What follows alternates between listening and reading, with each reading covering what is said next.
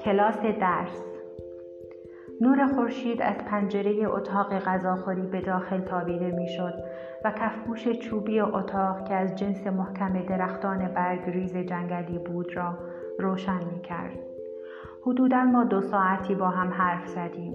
تلفن دوباره شروع به زنگ زدن کرد و موری از کانی خواست که گوشی را جواب دهد. کانی نام همه افرادی را که با موری تماس می گرفتن در دفترچه ثبت ملاقات ها می نوشت. دوستان، استادان مدیتیشن، گروه های مباحثه و عکاس مجله که قرار بود از موری عکس بگیرد. به خوبی آشکار بود که من تنها کسی نبودم که اشتیاق به دیدار با استاد قبلیم را داشتم موری با ظاهر شدنش روی صفحه تلویزیون از طریق برنامه راه شب توانسته بود شهرت زیادی کسب کند. حس عجیبی داشتم. گویی به دوستان موری حسادت می کردم. یاد همه دوستانی افتادم که اطراف مرا در گذشته احاطه کرده بودند و دور برم بودند. راستی آنها الان کجا بودند؟ میج میدانی؟ حالا که مرگم نزدیک شده مردم توجهشان به من بیش از حد شده. شما همیشه فرد جذاب و دوست داشتنی بوده اید موری لبخند زنم گفت این نظر لطف تو است. نه من لطف نمی کنم بلکه در این مورد به یقین رسیدم. موری گفت نکته قابل توجه این است که مردم مرا مثل یک پل می دانند. من دیگر مثل گذشته سر حال و سر پا نیستم. ولی هنوز هم نفس می کشم و زنده ام. من چیزی میان این دو هستم. او صرفه کرد و دوباره لبخند را بر لبانش جاری کرد و گفت من در حال آماده شدن برای آخرین سفر زندگیم هستم و مردم دوست دارم بدانند که چه چیزی باید برای این سفر مهیا کرد. دوباره تلفن زنگ زد. کانی پرسید آقای موری شما می توانید صحبت کنید؟ موری گفت من مشغول گفتگو با دوست قدیمیم هستم. بگو بعدا زنگ بزنن. با وجودی که سالها بین ما فاصله افتاده بود ولی موری بسیار گرم از من استقبال کرد. من نمی‌دانستم که دلیل این همه محبت او چیست. چون من هرگز آن دانشجوی سابقی که همیشه موفق و هیچگاه خلف وعده نمی کرد نبودم. همان دانشجویی که شانزده سال پیش از او جدا شد اگر من موفق به دیدن برنامه راه شب نمی شدم امکان داشت او بدون اینکه دوباره بتواند مرا ببیند بمیرد و من هیچ بهانه درستی برای زدن زیر قولم نداشتم جز همان عذری که این روزها همه در برابر بدقولی های خود می آورند. غرق در زندگی امروزی شده ایم و وقت نداریم. از خود پرسیدم چه بر سرم آمده؟ صدای بلند و قوی موری مرا به سالهای گذشته و دانشگاه سوق داد. آن موقع ها همیشه عقیده امین بود که ثروتمندان های شیطان صفت و بدی هستند و پیراهن و کراوات لباس های زندانی ها هستند و اینکه از خواب بیدار شوی و موتور را سوار شوی و شروع به پرسه زدن در خیابان های پاریس کنی. صورتت را باد نوازش کند و بعد به طرف کوه های تبت حرکت کنی. زندگی آزادانه نیست و اصلا به چه خوبی ندارد. حالا چه بر سر من آمده بود؟ دهه هشتاد را سپری کردم. دهه نود هم گذشت. شاهد بیماری مردن چاقی و تاسی بودم من خیلی از آرزوهایم را در برابر حقوق زیادی معامله کرده بودم و اصلا هم متوجه این کارم نبودم موری با حیرت تمام از داستانها و ماجراهای سالهای دانشگاه صحبت می کرد. انگار که من به یک مسافرت طولانی مدت رفته بودم. موری پرسید آیا کسی را پیدا کرده ای که بتوانی او را رازدار خودت قرار دهی؟ آیا بدون هیچ توقعی به جامعه خود حاضری خدمت کنی؟ آیا با خودت آشتی هستی و آرامش داری؟ آیا سعی می کنی تا آنجا که می توانی همان کسی باشی که باید باشی؟ از خجالت و شرم زیاد نمی توانستم آرام و قرار داشته باشم دوست داشتم به او بفهمانم که اتفاقا شدیدا با این مسائل کلنجار می روم. واقعا چه بر سر من آمده؟ من همان کسی که تصمیم گرفته بود هرگز به خاطر پول کاری انجام ندهد کسی که قرار بود به ارتش صلح بپیوندد و در حال و هوای زیبایی زندگی کند در خلاقیت آرامش ابداع و نوآوری برعکس من ده سال بود که در دیترویت مانده بودم و با آن کار همیشگی و بانک همیشگی و همان آرایشگاه همیشگی من الان سی و هفت سال داشتم کارآمدتر از زمان دانشکده وابسته به رایانه و مدم و گوشی همراه من برای ورزشکاران قوی و پولداری مطلب می نوشتم که اصلا کوچکترین توجهی به من نمی کردن. دیگر مشکل کم سن و سالی را نداشتم که بخواهم با پلوور کهنه خاکستری و سیگاری خاموش بر لب به این طرف و آن طرف بروم. دیگر از بحث های فلسفی معنای واقعی زندگی سر میز غذا و موقع سالاد تخم مرغ خوردن خبری نبود. همه وقتم پر شده بود. ولی با این حال اکثر اوقات از درون راضی نبودم. چی بر سرم آمده؟ ناگهان اسم مستعار موری در ذهنم آمد و گفتم مربی. موری خیلی خوشحال شد گفت درست می‌گویی من هنوز هم مربی تو هستم. او در حالی که میخندید به غذا خوردنش ادامه داد. غذایی که از چهل دقیقه پیش شروع به خوردنش کرده بود. من با دقت او را زیر نظر داشتم. او با دستهایش چنان کار می کرد که انگار اولین بار بود از آنها استفاده می کرد انگشتانش می لرزید و هر لقمه ای که می‌خواست بردارد گویی جنگی حیاتی می کرد موری قبل از قورت دادن غذا را کاملا می جوید گاهی تکه های غذا از گوشه لبش بیرون میریخت و او مجبور می‌شد با دستمال صورتش را تمیز کند. پوست دستش از مچ تا بند انگشتان پر از خالهای پیری بود و مثل پوستی که با استخوان مرغ داخل سو آویزان شده باشد شل بود. به این ترتیب مدتی از وقت ما صرف غذا خوردن شد. پیرمردی بیمار در کنار مردی سالم و جوان ولی هر دو شیفته سکوت اتاق بودند. این سکوت برایم بسیار شرمآور بود. البته فقط برای من. موری یک دفعه شروع به حرف زدن کرد. مرگ تنها یک قصه را با خودش به همراه می آورد ولی زندگی بدون دلخوشی چیز دیگری است. خیلی از کسانی که پیش من می آیند اصلا احساس خوشبختی نمی کنند چرا؟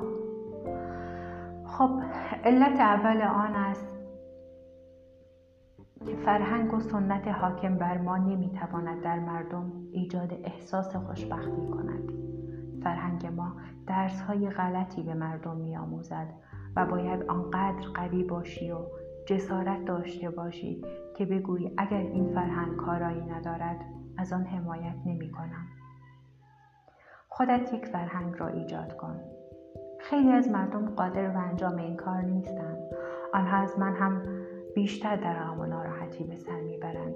با اینکه من در چنین اوضاعی به سر می‌برم چند نفر قادرند که مدعی چنین کاری باشند. امکان دارد من بمیرم ولی روحها و جانهای عاشق و مهربانی دور و برم را گرفتند و به من لطف دارند. دوست نداشت به او کمتری ترحم می شود و من از اینکه او اصلا احتیاجی به دلسوزی نداشت تعجب می کردم مردی که دیگر توانایی رقصیدن شنا کردن حمام رفتن و قدم زدن را نداشت. کسی که دیگر نمی توانست خودش جوابگوی زنگ در خانه اش باشد. کسی که دیگر قادر نبود بعد از حمام رفتن خودش را خوش کند و روی تخت بغلطد چگونه اینقدر راحت با این مسائل کنار می آمد او را دیدم که چگونه با سختی تلاش می کرد با چنگال یک تکه گوجه فرنگی را بردارد. دو دفعه اول گوجه فرنگی از چنگالش جدا شد. عجب صحنه ترحم انگیزی بود و من هنوز که هنوز است. نمی‌توانم منکر این شوم که در مقابل او به گونه عجیب ساکت نشستم. بودن در کنار مری مساوی بود با تزریق آرامشی اجابانگیز از همان آرامشی که سالها پیش در دانشکده نصیبم می‌شد. سری به ساعتم نگاه کردم. طبق عادت دوباره دیرم شده بود. با خودم فکر کردم ساعت برگشت با هواپیما را تغییر دهم. چند لحظه بعد موری از حقیقتی با من حرف زد که هنوز که هنوز است اثرش در من باقی مانده. او گفت میدانی من چگونه خواهم مرد؟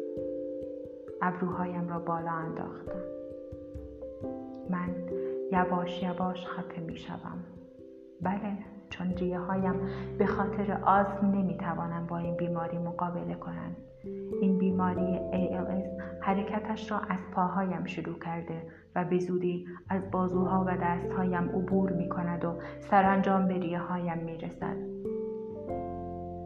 او شانه هایش را با بیتوجهی بالا انداخت. من می میرم. نمی‌دانستم چه حرفی باید بزنم. به خاطر همین گفتم راستش میدانی. یعنی منظورم این است که خب کسی چه می‌داند. موری چشمهایش را بست و گفت میج تو نباید نگران مردن من باشی. من زندگی خوبی داشتم و همه ما می‌دانیم. بالاخره این اتفاق برای همه خواهد افتاد. ممکن است هنوز چهار پنج ماه دیگر از عمرم باقی مانده باشد.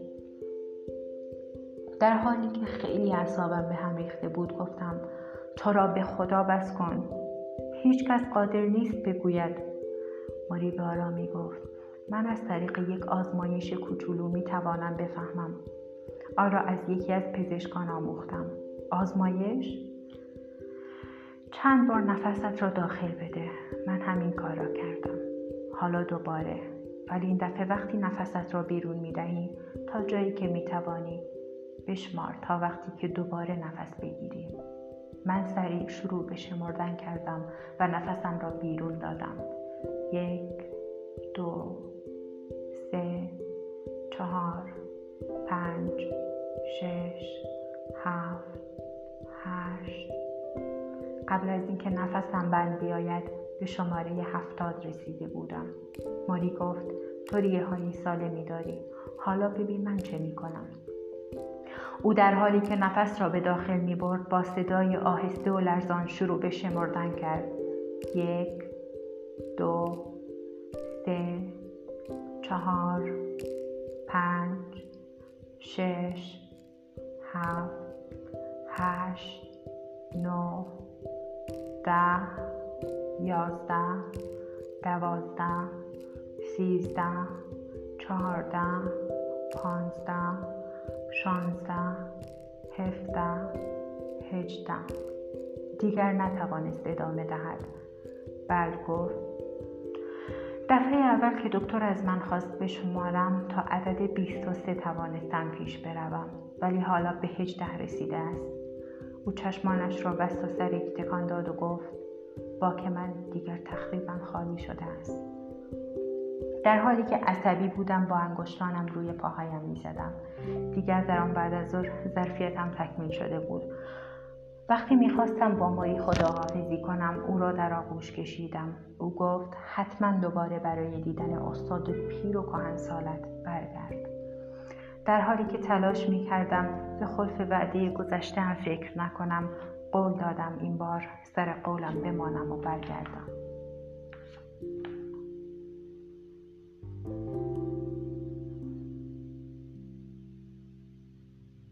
مطابق فهرستی که ماری برای مطالعه داده از کتاب فروشی دانشگاه چند کتاب خریدم.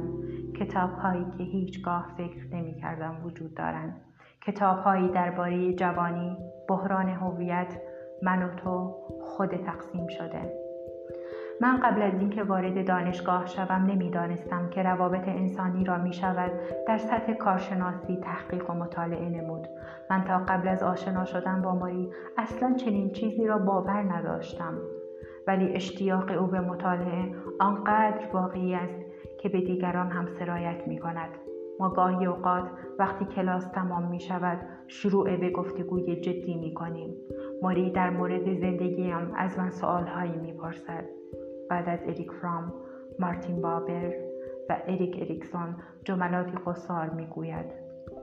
او اکثر اوقات در عین اینکه به عقاید آنها احترام می‌گذارد برداشتهای خودش را پاورقی وار ذکر می کند هرچند که همه آن مطالب را از عمق جان قبول دارد و در چنین مواقعی پی می‌برم که او واقعا یک استاد است نه و دوست و آشنا در یک بعد از دور از این سردرگمی که در این سن و سال دارم شکایت می کنم از اینکه آنچه که از من انتظار دارم انجام دهم درست در نقطه مقابل چیزی است که خودم از خودم انتظار دارم موری می‌پرسد آیا در مورد کشش دو قطب متضاد برایت حرفی زده ام؟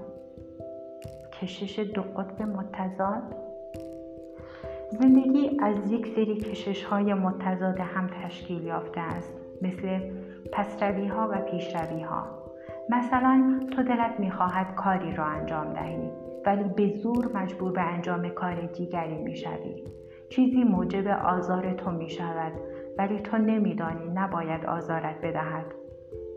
برای کسب منافع شخصیت مرتکب یک سری اعمال مشخص می‌شوی آن هم مواقعی که میدانی نباید در فکر منافع شخصی خودت باشی. کشش دو قطب متضاد مانند کشیده شدن یک نوار لاستیکی است و اغلب ما در جایی در این بین زندگی می کنیم.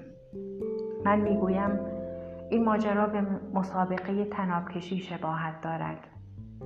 مری خنده می کند و می‌گوید مسابقه تناب کشی بله توصیف تو از زندگی این گونه است. می‌پرسم ولی برد با کدام طرف است؟ می‌گوید کدام طرف برنده می شود موری با دندانهای نامنظم و چشمانی چروک خورده به من لبخند می‌زند و می‌گوید عشق برنده می شود عشق همیشه برنده است.